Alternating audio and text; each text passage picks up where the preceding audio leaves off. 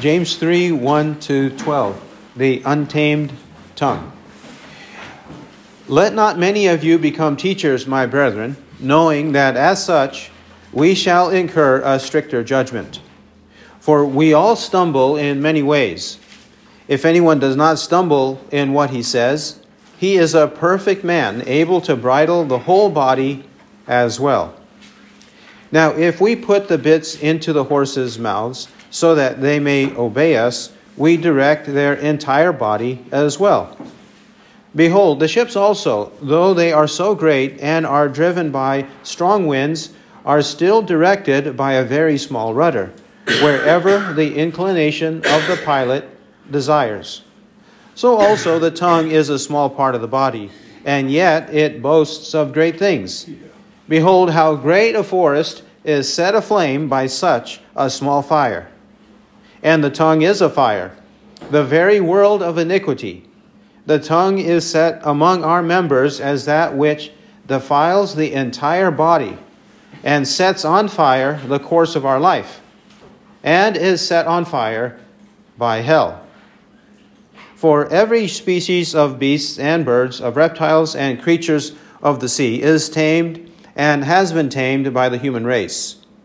But no man can tame the tongue.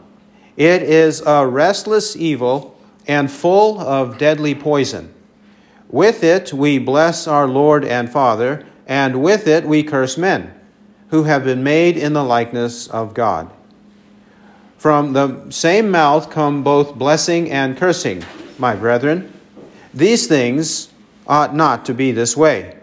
Does a fountain send out from the same opening both fresh and bitter water?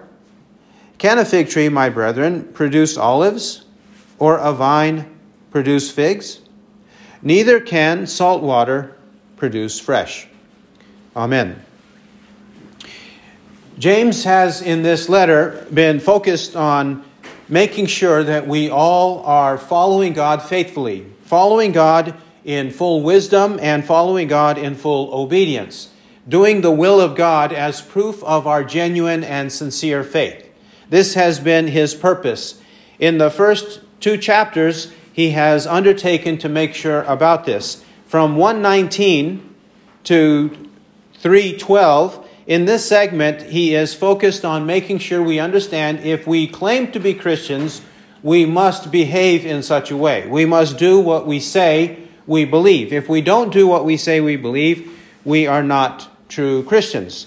As well, fulfillment of the second greatest commandment, which he has mentioned in 2 8 to 13. The second greatest commandment is proof that we believe in the first commandment to love God with all of our heart, soul, and might. The second greatest commandment, you shall love your neighbor as yourself. Well, now in 3, 3, 1 to 12, he turns his attention on a specific snare that is innate to all of us. The snare is our own tongue. The fire is our own tongue. And our own tongue will not only cause trouble for ourselves, but cause trouble for others. This is why he draws his attention to this. This is one such central place in the Bible that draws attention to the use of the tongue. If we were to do an in depth study of this topic, we would study, we should study the book of Proverbs. In the book of Proverbs, many subjects are brought up, and one subject that is repeatedly brought up is the tongue. Whether the tongue, the mouth, the lips, our words, however we uh, speak, it says even the babbling fool that that subject, if we were to study it in a deep way, the book of Proverbs would be such. Well, James, in many ways, he's reflecting the wisdom of the book of Proverbs and Psalms and the wisdom of the Sermon on the Mount. He's echoing many words and many phrases, many concepts from these sources the Psalms, Proverbs, and the Sermon on the Mount, especially Matthew chapter 5. Well, now we turn our attention to see what exactly he says about it. In 3 verse 1, he dissuades us, he attempts to dissuade us from being teachers. He says, Let not many of you become teachers. Now, does he mean teacher only in the specific sense as the office of teacher, or does he mean teacher generally? That is, anybody who opens his mouth and deigns to give advice and wisdom to somebody else, should he be careful about what he says?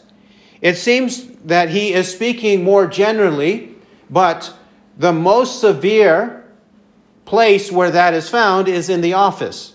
He is speaking generally that we all ought to be very cautious in opening our mouths to give anybody counsel, anybody advice, anybody wisdom, anybody some understanding of what we think uh, another person should believe or another person should do. We ought to be very careful about that. But even more particularly, the office of teacher or pastor teacher, we take it to mean the same. Ephesians 4 11 and 12, or Ephesians 4 11 to 16. The office of pastor teacher, pastor and teacher is mentioned there in Ephesians 4 11, and likely it is re- reference to one office. The one office of pastor, sometimes called teacher. He's giving us a warning here that generally speaking, we better be careful about teaching somebody anything, any wisdom that we have. But more specifically, the office of pastor teacher, he ought to be very, very careful about what he says about anything. And why so? Because he says, We shall incur a stricter judgment. This is the warning. There is a more severe or a stricter judgment for those who open their mouths to dare, to deign to say anything that is wisdom from God or any authoritative wisdom. The wisdom that we speak should never be our own. It should always be what God says. Right. And if we don't know what God says, then keep quiet, as it says in Proverbs 17 28. Even when a fool keeps silent, is considered wise. When he closes his lips, is considered that he has understanding or wisdom. So even fools can be considered wise if they just keep quiet. This is what he's saying here that we ought not to ever say anything, teach anything, unless we are teaching it from God. We know it is coming from God. Otherwise, there will be a very strict judgment. Having said so, having said so, in what way or why will there be a strict judgment for us? what is it that we might be doing when we open our mouths? In order to understand this, what is the basis of our judgment, stricter judgment? And is it in fact true that when he says stricter judgment, he is saying we're going to be held more accountable? There's going to be a higher standard for those who teach and presume to teach what God's will is to somebody else. To see this, let's go to some examples. Let's see first on the fact that there will be stricter judgment. We'll go to Mark 12. Mark 12, 38 to 40. Mark 12, 38. And in his teaching, he was saying, Beware of the scribes who like to walk around in long robes and like respectful greetings in the marketplaces, and chief seats in the synagogues, and places of honor at banquets. They are the ones who devour widows' houses, and, for appearance's sake, offer long prayers. These will receive greater condemnation. The scribes who put on a show, yet they exploit the houses of widows they put on a religious show and exploit the houses of widows. They seize the houses of widows. They take away their money and possessions. They will receive a greater condemnation. James has told us the opposite. He says in James 1:26 to 27 If anyone thinks himself to be religious and yet does not bridle his tongue, but deceives his own heart, this man's religion is worthless. This is pure and undefiled religion in the sight of our God and Father to visit orphans and widows in their distress and to keep oneself unstained by the world. If we don't watch our tongue, and what did the scribes do? They were teachers of the people. They would be the ones in public offering long prayers. They did not bridle their tongue. They deceived themselves. Their religion was worthless. But the opposite, pure and undefiled religion in the sight of our God and Father, is to visit orphans and widows in their distress and to keep oneself unstained by the world. And what were the scribes doing? They were lovers of money. That's why they devoured the houses of widows. We find this as well in Matthew. Matthew chapter 7. Matthew 7, here generally speaking. Matthew 7, 1 to 6. Matthew 7, verse 1. Do not judge, lest you be judged yourselves. For in the way you judge, you will be judged. And by your standard of measure, it shall be measured to you. And why do you look at the speck in your brother's eye, but do not notice the log that is in your own eye? Or how can you say to your brother, Let me take the speck out of your eye? And behold, the log is in your own eye. You hypocrite! First take the log out of your own eye, and then you will see clearly enough to take the speck out of your brother's eye.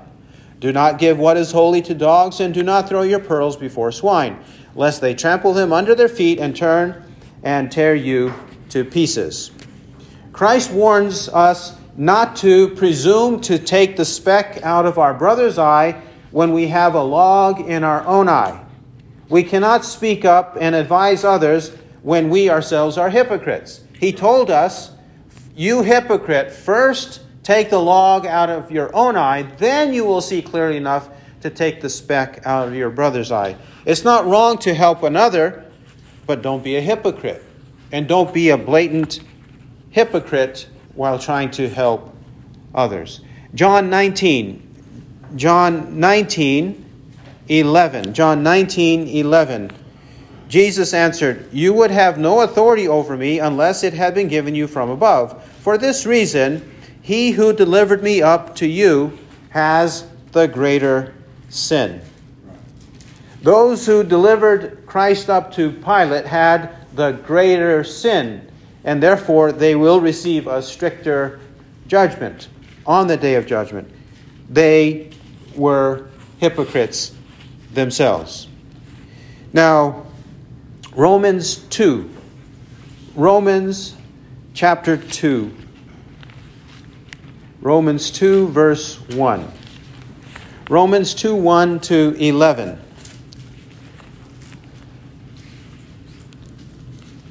Both on the severity of the judgment and the hypocrisy of judgment. 2 1. Therefore, you are without excuse, every man of you who passes judgment, for in that you judge another, you condemn yourselves, yourself. For you who judge practice the same things. And we know that the judgment of God rightly falls upon those who practice such things. And do you suppose this, O man, when you pass judgment upon those who practice such things and do the same yourself, that you will escape the judgment of God? Or do you think lightly of the riches of his kindness and forbearance and patience, not knowing that the kindness of God leads you to repentance?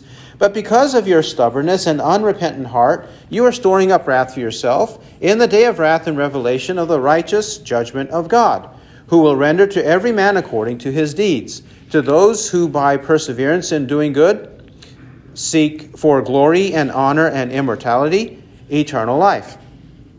But for those who are selfishly ambitious and do not obey the truth, but obey unrighteousness, wrath, and indignation, there will be tribulation and distress for every soul of man who does evil, of the Jew first, and also of the Greek. But glory and honor and peace to every man who does good, to the Jew first, and also to the Greek. For there is no partiality with God. Why does he say to the Jew first and also to the Greek that this judgment of hypocrisy will it be against them first? 217. 217 to 24. 217. But if you bear the name Jew, and rely upon the law, and boast in God, and know His will, and approve the things that are essential, being instructed out of the law, and are confident that you yourself are a guide to the blind, a light to those who are in darkness, a corrector of the foolish, a teacher of the immature, having in the law the embodiment of knowledge and of the truth. You therefore, who teach another, do you not teach yourself? Right. You who preach that one should not steal, do you steal? You who say that one should not commit adultery, do you commit adultery? You who abhor idols, do you rob temples? You who boast in the law through your breaking the law, do you dishonor God? For the name of God is blasphemed among the Gentiles because of you, just as it is written. Because they were more knowledgeable, they had a position of knowledge and superior authority over the Gentiles, the Greeks, their judgment is inexcusable. Their hypocrisy is inexcusable. 1 Timothy 4:16. This applies to all of us. It applies to the teacher and to the pupil in the church. 1 Timothy 4:16 in terms of the position of teacher. 4:16 of 1 Timothy. Paul the apostle writing to Timothy, a pastor. Pay close attention to yourself and to your teaching.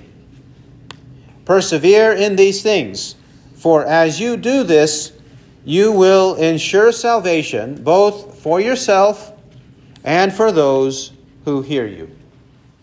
It is a matter of salvation. Whether we pass the strict judgment of God, it's a matter of salvation.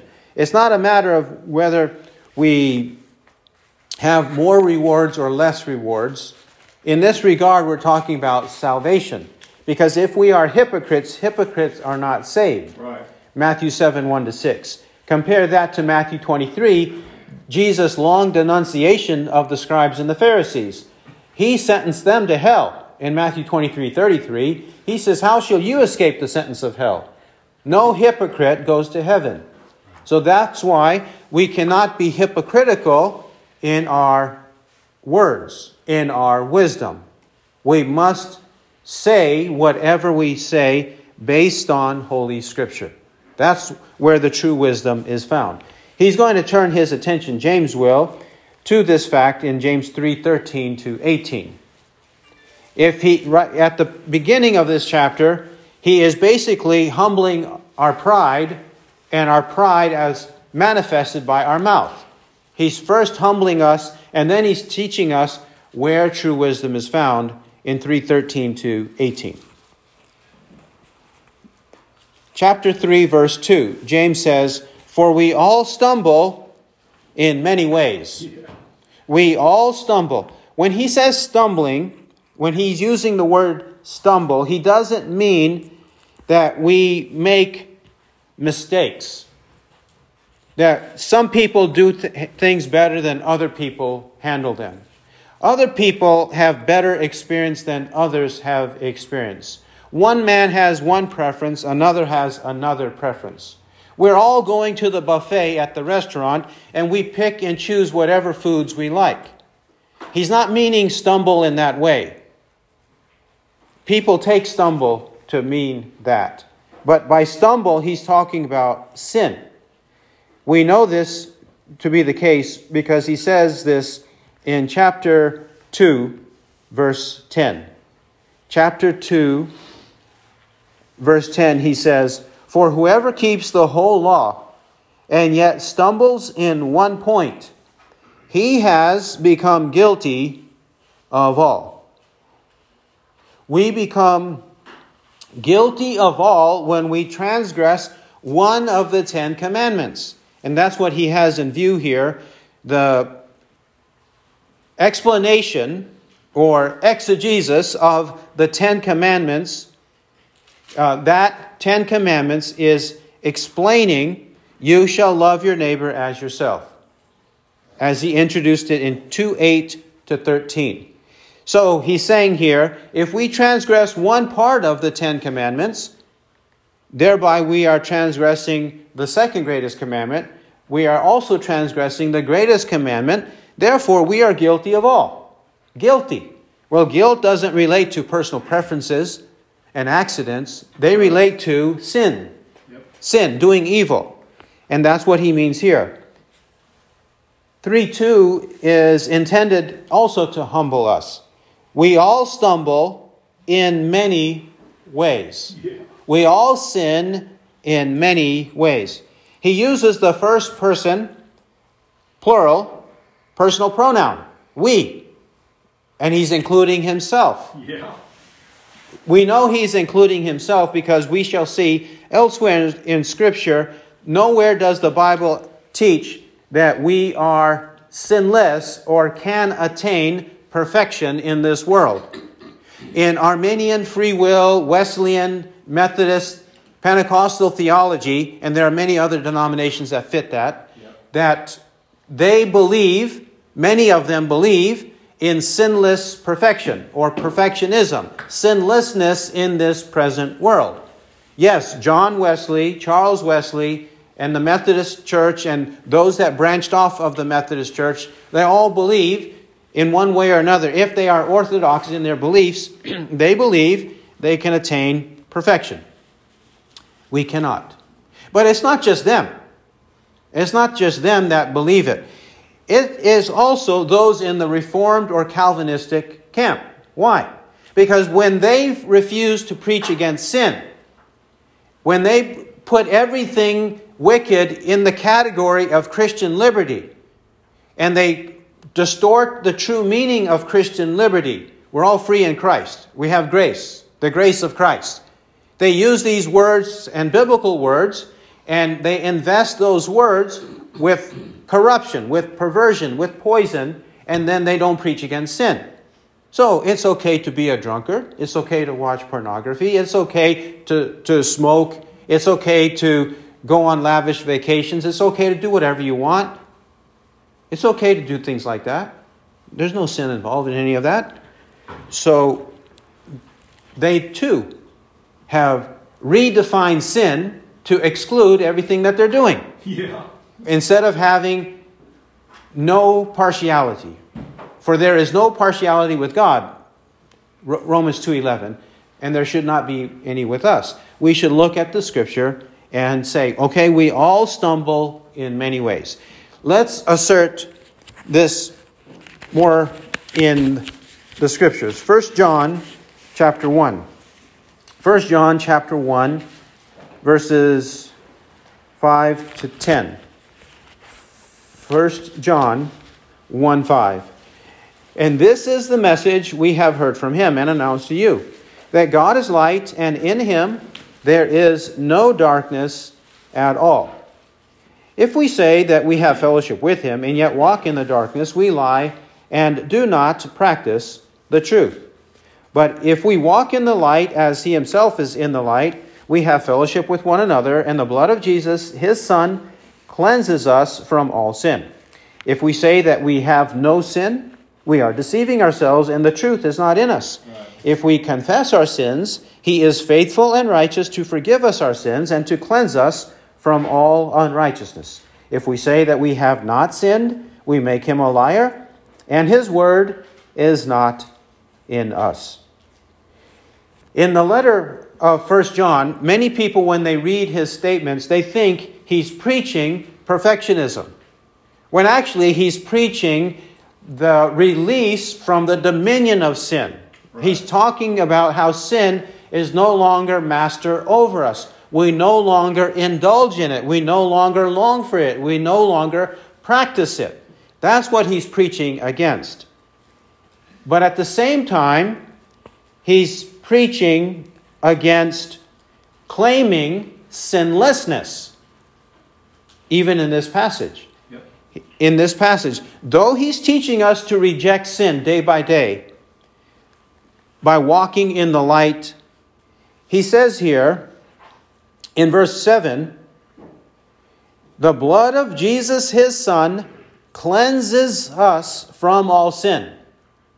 Why is he using the present tense? Cleanses us from all sin. He could have said, has once and for all cleansed us of all sin, so no worries. But he didn't say it that way. He said, cleanses us from all sin. Verse 8, why did he say, if we say that we have no sin? We have no sin. If he wanted to use only the past tense or only the perfect past tense, he could have done so. He did so in verse 10. If we say that we have not sinned, there's the past tense, we have not sinned. But he chose in verse 8 to say, we have no sin, a present tense again. Why? Because people are prone to thinking whether to soothe their own conscience, to justify their sins, to do whatever they want to do, to have nobody accuse them, they will say, I don't sin. I make mistakes, but I don't sin. Yes, people believe that. I make mistakes, but I don't sin. But this says we do sin. That's why he says, cleanses us from all sin. Verse 8 If we say that we have no sin, I don't sin anymore, then we are deceiving ourselves and the truth is not in us. That means we don't even believe the gospel. Right. We don't even understand the true purpose of the gospel. Verse 9 as well. If we confess our sins, who are the addressees here? Are the addressees the unbelieving world? Nope. No. The church. In verses 1 to 4, the church. In chapter 2, verse 1, he says, My little children. He's talking about the church, the body of Christ. So, verse 9 If we confess our sins, we who are already in Christ, confess our sins, he is faithful and righteous to forgive us our sins and to cleanse us from all unrighteousness. Right. So, these are current, present realities he's describing. And we find these kinds of examples throughout 1 John and throughout the New Testament. Let's see a couple of Old Testament examples. Proverbs chapter 20, verse 9. Proverbs chapter 20, verse 9. Who can say, I have cleansed my heart, I am pure from my sin? Who can say? Nobody. It's a rhetorical no, right? A rhetorical question that begs the answer no. Nobody can say, I have cleansed my heart, meaning completely, 100% cleansed my heart. I am pure from my sin. Nobody can say that. Not at all. Ecclesiastes 7 20. Ecclesiastes, Ecclesiastes 7, verse 20. Indeed, there is not a righteous man on earth who continually does good and who never sins. Who never sins. Nobody. Not in the Old Testament, not in the New Testament. So, if we do sin like this, we have to take it seriously. Because he's already said earlier in chapter 2, 8 to 13, he who keeps the whole law yet stumbles in one point, he has become guilty of all. So, James, just like John, just like Solomon, they're all teaching progressive sanctification.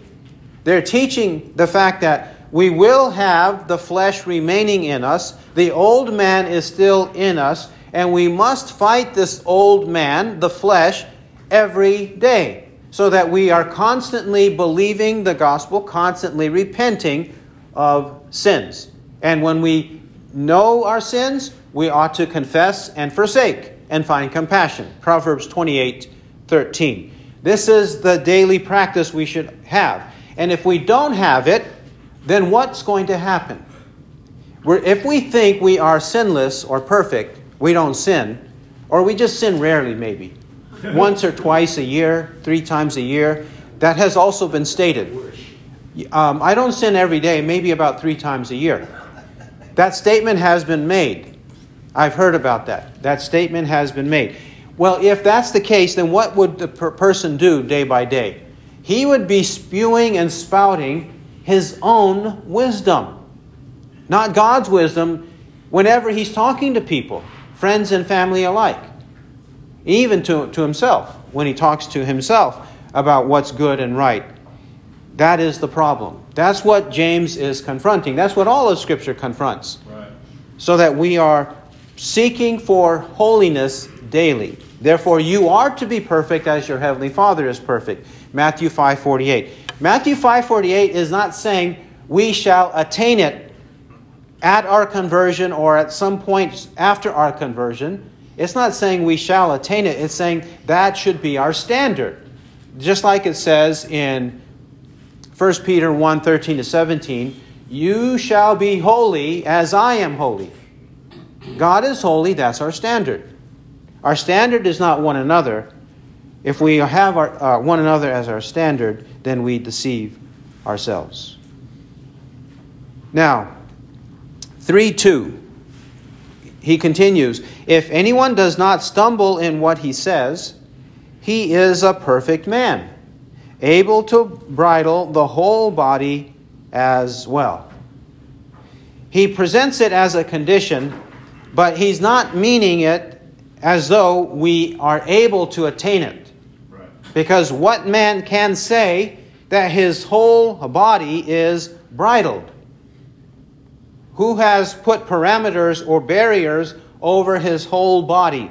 Whether his eyes, his ears, his nose, his mouth, his hands, his feet, any part of the body, his appetite for food and drink, who can say that he has perfected every part of his body? Nobody. And if he does say it, he's a liar, like right. we read in 1 John Amen. 1 8. And he's deceiving himself, and the truth is not in him. Nobody can say that. So, since that is true, then he now illustrates in verses 3 to 12. He is heaping illustrations upon us because these illustrations are undeniable illustrations. These illustrations from nature, from daily life, we, we know from personal experience at least one or two of them, if not all of them. So we have the testimonies of God telling us every day when we go about our day when we see these illustrations take place. He introduced the idea of these illustrations in verse 2 by saying bridle. When we say bridle, bridle usually relates to the horse, the bit and the bridle on the head and the mouth of the horse. So now, verse 3. Now, if we put the bits into the horses' mouths so that they may obey us, we direct their entire body as well. Consider it. The bits and the bridle of the horse on the head and mouth of the horse, are they not small compared to the size of the horse? Right?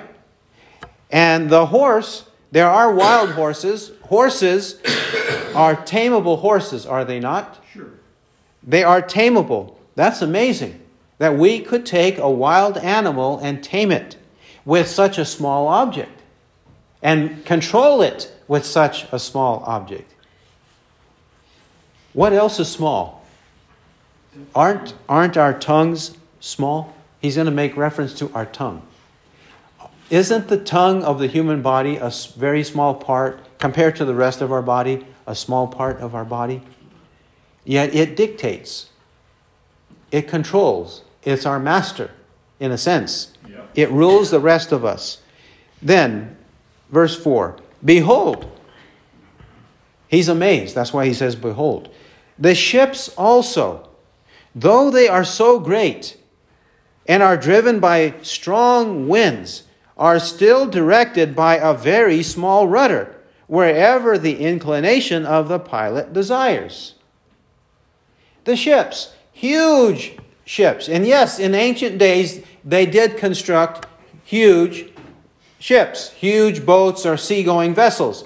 They did in ancient days. And so, he says, they are so great in size. They are also driven by strong winds.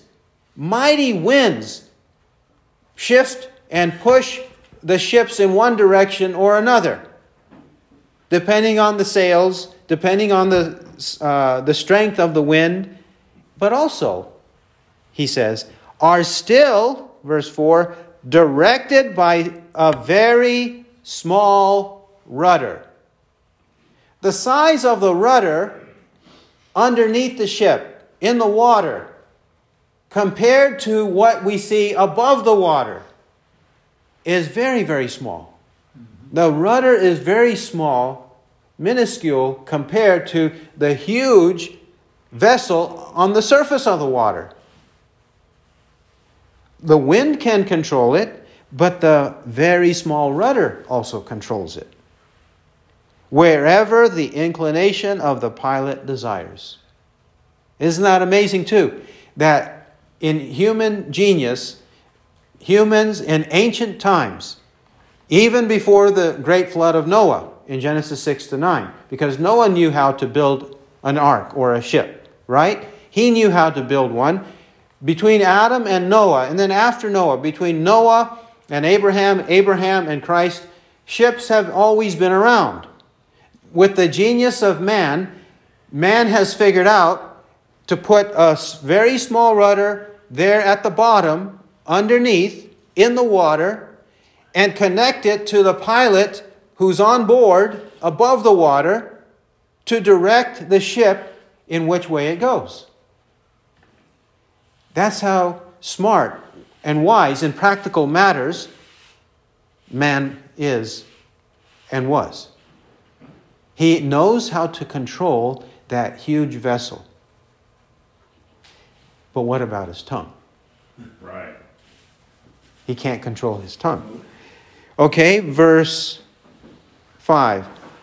Verses 5 and 6. His next illustration, 5 and 6 fire and the forest. So also the tongue is a small part of the body. There he tells us what he's talking about. I'm talking about the tongue being the small part. And yet it boasts of great things. Behold, how great a forest is set aflame by such a small fire.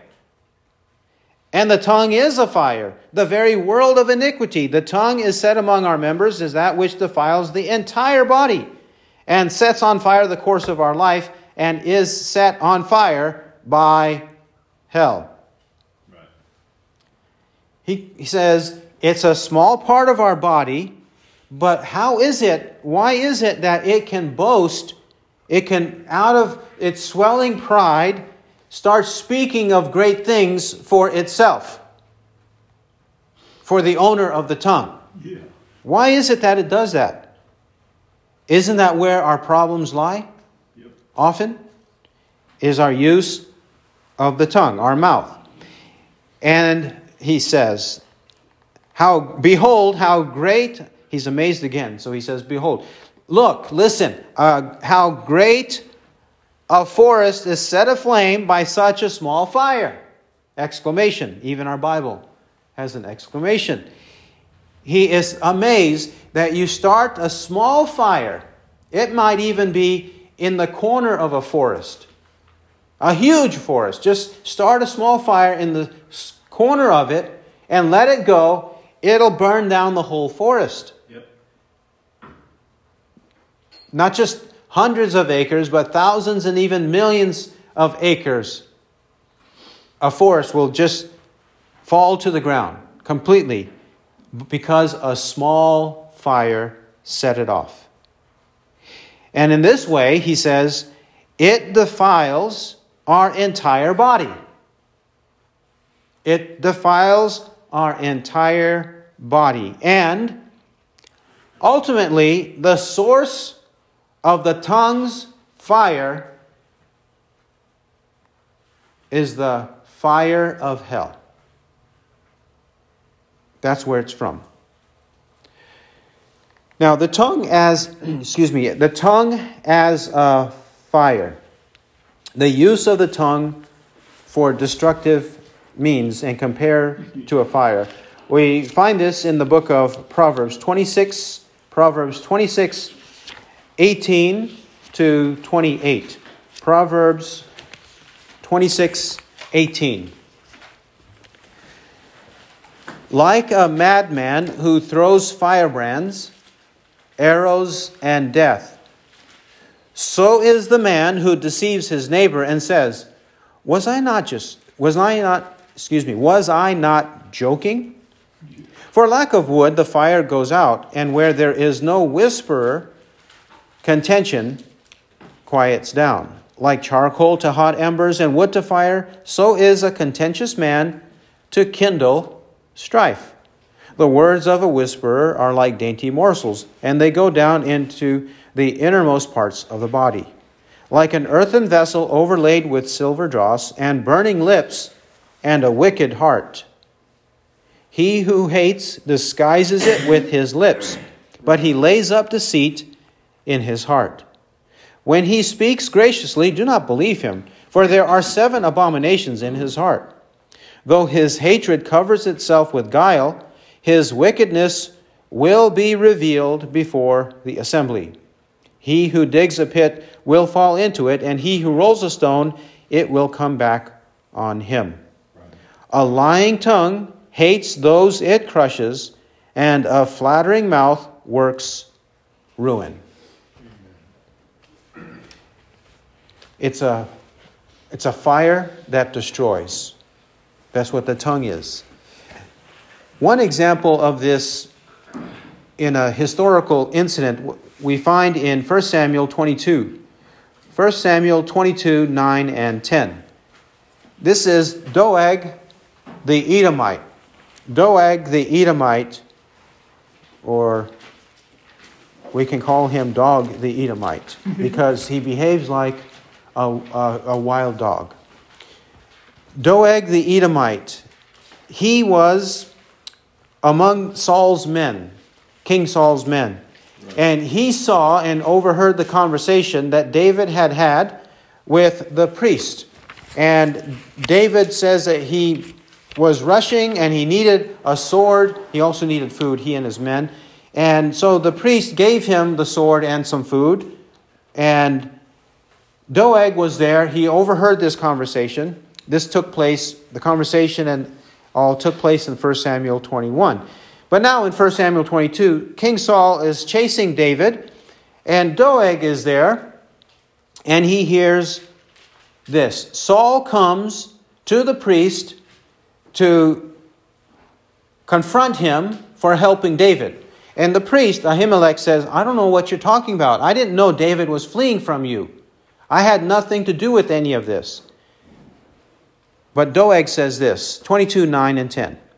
Then Doeg the Edomite, who was standing by the servants of Saul, answered and said, I saw the son of Jesse coming to Nob, to Ahimelech the son of Ahitub, and he inquired of the Lord for him, gave him provisions, and gave him the sword of Goliath the Philistine. Okay, Doeg is repeating correctly everything. He's not lying about the facts of the matter. Where's the problem? The problem is not the facts of the matter.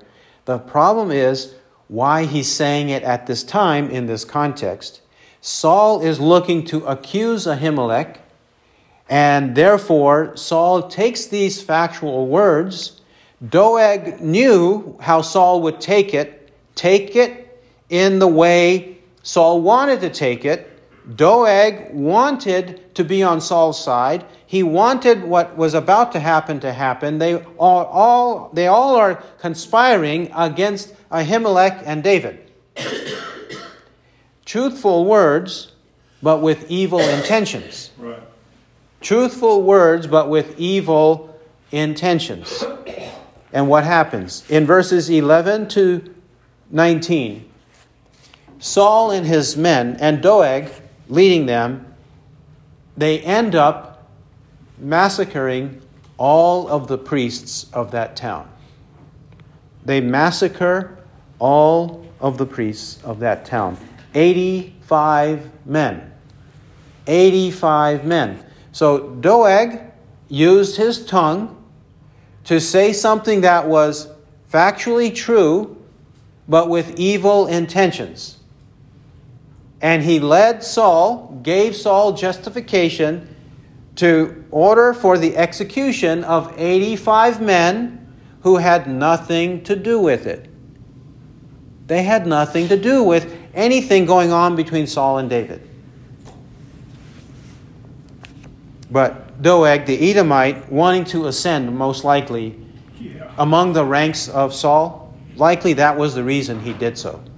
Something that like that. That's often what happens in these kinds of political fights. Psalm 52, Psalm 52 is David reflecting on this. Psalm 52 and the superscription usually it's in small print. It should be understood along with the psalm. In my Bible, NASB, it says futility of boastful wickedness. That part is by the translators and editors. But the part that says for the choir director, all the way to Ahimelech, for the choir director to Ahimelech, that part belongs in the original text. This is what David wrote. He, of David, when Doeg the Edomite came and told Saul and said to him, David has come to the house of Ahimelech. And this is what David says Why do you boast in evil, O mighty man? Notice there, boast in evil, like James is saying, boasting. It boasts of great things. Boast in evil, O mighty man. The loving kindness of God endures all day long. Your tongue devises destruction like a sharp razor, O worker of deceit. You love evil more than good, falsehood more than speaking what is right. You love all words that devour, O deceitful tongue. But God will break you down forever. He will snatch you up and tear you away from your tent and uproot you from the land of the living. And the righteous will see and fear and will laugh at him, saying, Behold the man who would not make God his refuge, but trusted in the abundance of his riches, and was strong in his evil desire. But as for me, I am like a green olive tree in the house of God. I trust in the loving kindness of God forever and ever. I will give you thanks forever, because you have done it. And I will wait on your name, for it is good, in the presence of your godly ones. James further said in verse 6 that the tongue defiles the entire body. In what sense does he mean that the tongue defiles the entire body? He means it similarly to Christ when Christ spoke of the eye, how the eye defiles the entire body. Elsewhere, we also know that the heart defiles the, the whole body. So let's turn. Our first example is Matthew 5. Matthew 5, 27 to 30. Matthew 5, 27. You have heard that it was said, You shall not commit adultery, but I say to you that everyone who looks on a woman to lust for her has committed adultery with her already in his heart. And if your right eye makes you stumble, tear it out and throw it from you. For it is better for you that one part, one of the parts of your body perish, than for your whole body to be thrown into hell. And if your right hand makes you stumble, cut it off and throw it from you. For it is better for you that one of the parts of your body perish than for your whole body to go into hell. Whether it's the eye or the hand, it defiles the whole body, and the whole body will be thrown into hell. Matthew 6, 6, 22 to 23. Matthew 6, 22 to 23. In this context, he's dealing with lust for money. Matthew 6, 22. The lamp of the body is the eye. If therefore your eye is clear, your whole body will be full of light.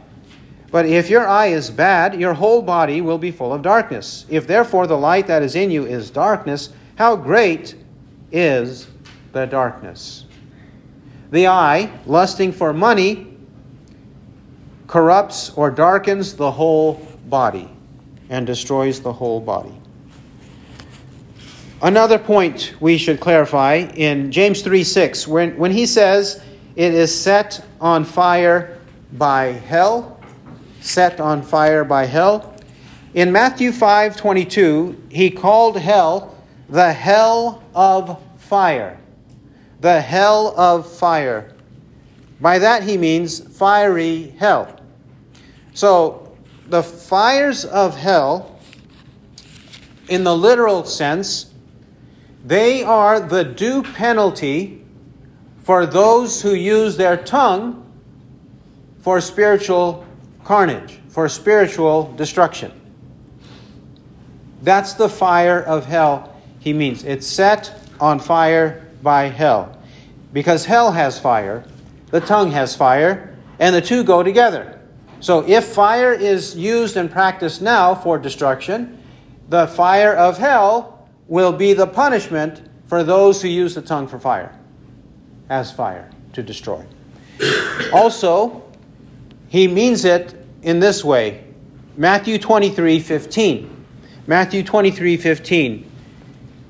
Woe to you, scribes and Pharisees, hypocrites, because you travel about on sea and land to make one proselyte.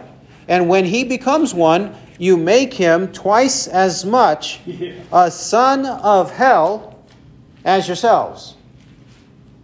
The proselytes by the scribes and the Pharisees, their converts, their proselytes, they make twice as much a son of hell.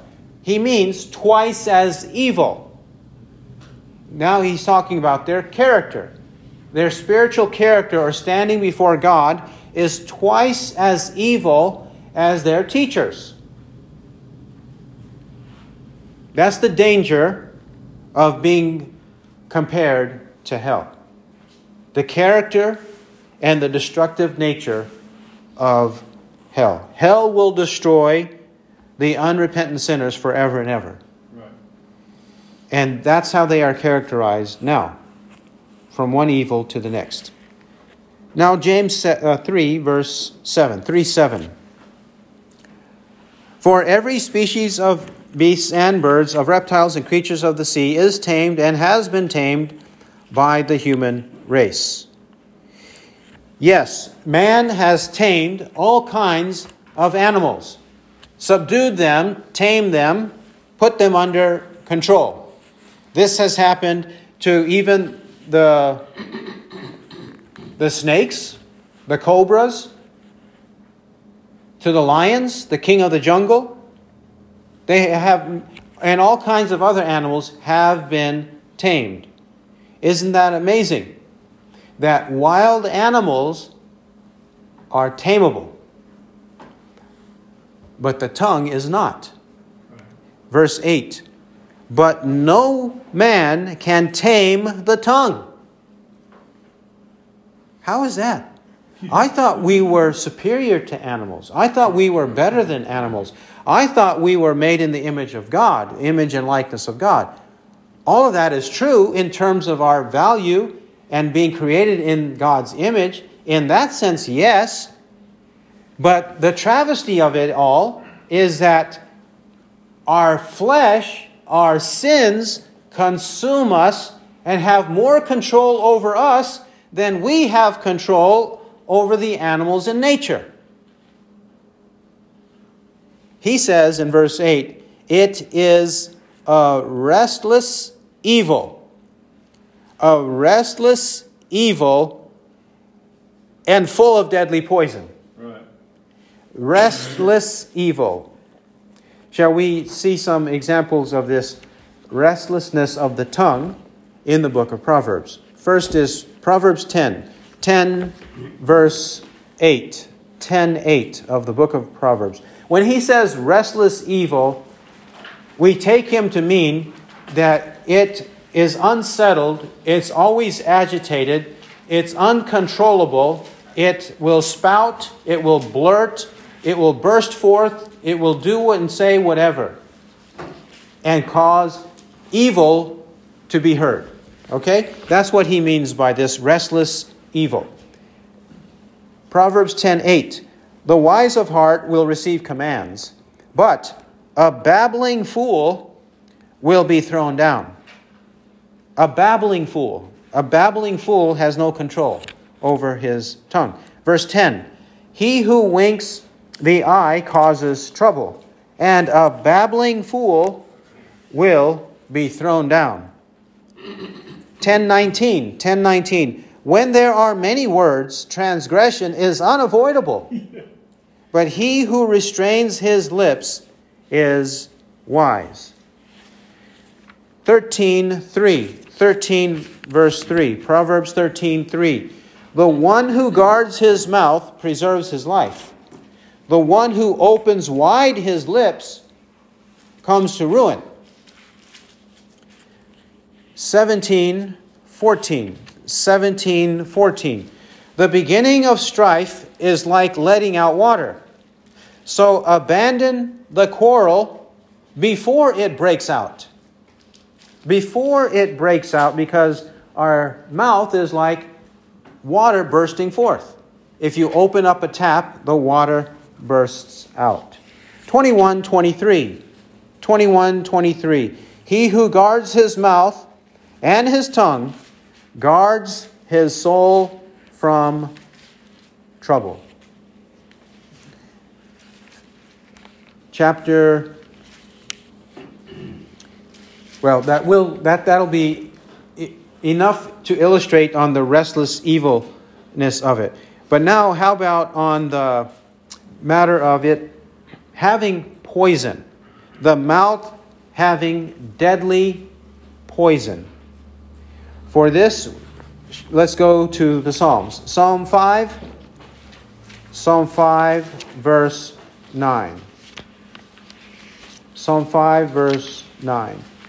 When he speaks of deadly poison, he may be referring to the poison of deadly snakes. And there are other animals that have this poison, but the Bible does commonly refer to uh, uh, evil men as snakes.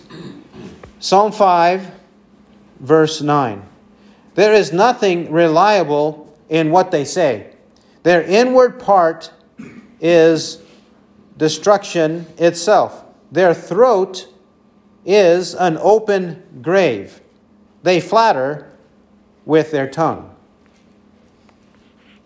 58, verse 4. Psalm 58, 4. They have, well, we'll read from verse 3. 58, 3. The wicked are estranged from the womb. These who speak lies go astray from birth. They have venom like the venom of a serpent, like a deaf cobra that stops up its ear, so that it does not hear the voice of charmers or a skillful caster of spells. They have the venom of a snake. Psalm 140. Psalm 140, verses 3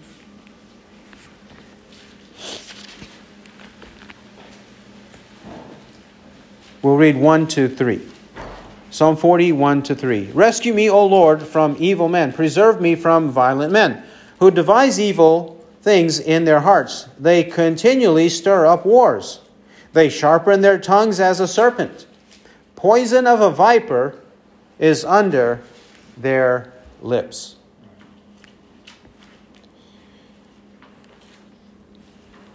We will not subdue our sins unless we realize the evilness of our sins, Right. the poisonous of our sins, the deadliness of our sins. Until our sins become heinous to us, as though we were viewing the carcass, a maggot infested carcass of a rat, a dead rat. If we were not looking at our sins that way, and we are in proximity to it. We can see the maggots crawling everywhere. We can smell the carcass. If we don't look at our sins that way, we won't reject them. That's why the apostle is describing our sins this way, so that we reject them, we run away from them. 9 to 12. And this should be obvious. 9 to 12. With it we bless our Lord and Father, and with it we curse men who have been made in the likeness of God. How is it that we can bless our Lord and Father? How can we bless God as James James is warning, he's saying, how can we say that God is with us when we don't treat each other properly. Or as Paul says, they profess to know God, but by their deeds they deny him, being detestable and disobedient and worthless for any good deed. Titus 1:16. Or Jesus said, Luke 6:46, "Why do you call me Lord, Lord, and do not do what I say?" Luke 6:46. So on the one hand, we bless our Lord and Father, but on the other hand, we curse men. How is that possible? And by cursing men, he doesn't mean imprecatory prayers. He's not talking about imprecatory prayers because actually in chapter 5, 16 to 18, he is endorsing Elijah's imprecatory prayer. Right. What he's talking about is something else. To see that he's endorsing Elijah's, he says in 516, the second half of 516.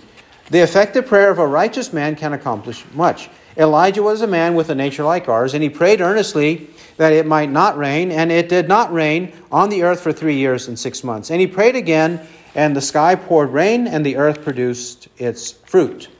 He's encouraging us to pray like Elijah did. And Elijah's prayer was an imprecatory prayer, saying, Lord, uh, all my countrymen are so wicked, you deserve, uh, they deserve for you to punish them. So punish them. Withhold rain. And he did withhold rain because of Elijah's prayer. He withheld rain. But then Elijah prayed again, and then the sky poured forth rain, and the earth produced its fruit. That happened with Elijah. So he's not, James is not saying, curse men, meaning we cannot pray imprecatory prayers. What he's talking about is what he's about to say in verses 13 to 18. When he's saying, bitter jealousy, selfish ambition, jealousy, selfish ambition, disorder, every evil thing. Chapter 4, where he says quarrels, chapter 4, verse 1, quarrels and conflicts. Verse eight, uh, 2, envious, fight and quarrel. Verse 3, evil motives. That's what he's talking about. And we pick it up at 4 11. 4, 11, and 12. Here's what he means by cursing men Do not speak against one another, brethren. He who speaks against a brother or judges his brother speaks against the law and judges the law. But if you judge the law, you are not a doer of the law, but a judge of it. There is only one lawgiver and judge, the one who is able to save and to destroy. But who are you who judge your neighbor? And also 5 verse 9. 5 9. Do not complain, brethren, against one another, that you yourselves may not be judged. Behold, the judge is standing right at the door. By cursing men, he means an invalid curse on them. He means also judging them unrighteously. And also, he means judging them hypocritically. That's the way in which, and, and slandering them. Don't slander them. Right. This is how he means cursing men. And why so? Why is it that we have to be cautious about what we say about another? Because men have been made in the likeness of God. 1 Corinthians 11 7 also says we've been made in the image of God. 1 Corinthians 11 7 says image of God.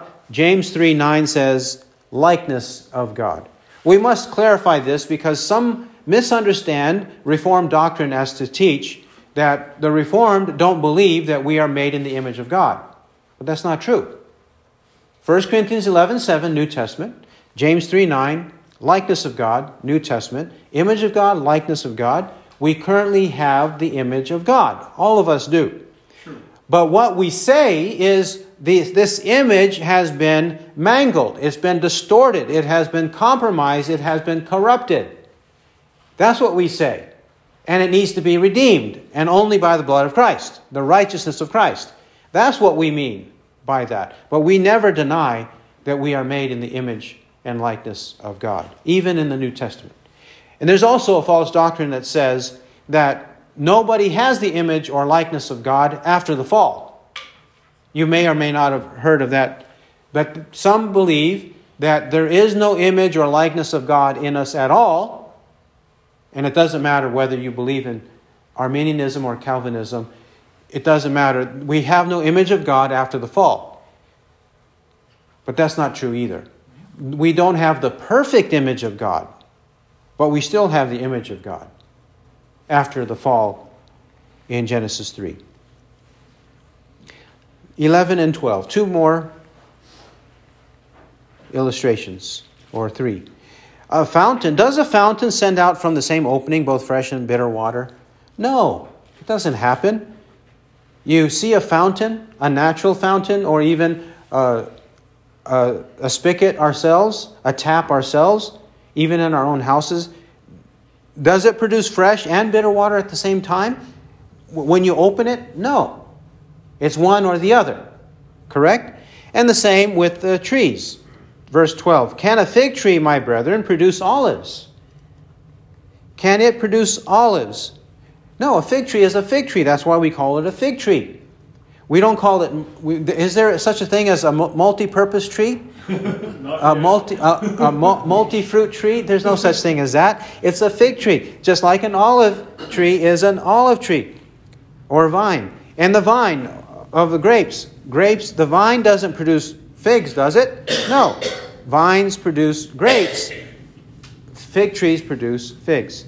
Neither can salt water produce fresh water. Right. No, it doesn't work that way. So these things are incompatible. So whatever conforms to the Word of God is what we should think and it's what we should say. Right. It's what we should think. That's the wisdom we have. And the words of wisdom we have for ourselves first and then for others ought to be strictly founded on Scripture. Anything that deviates from Scripture is of the flesh. As he'll tell us later, it's earthly, natural, demonic. 315. He who has ears to hear, let him hear what the Spirit says. Amen.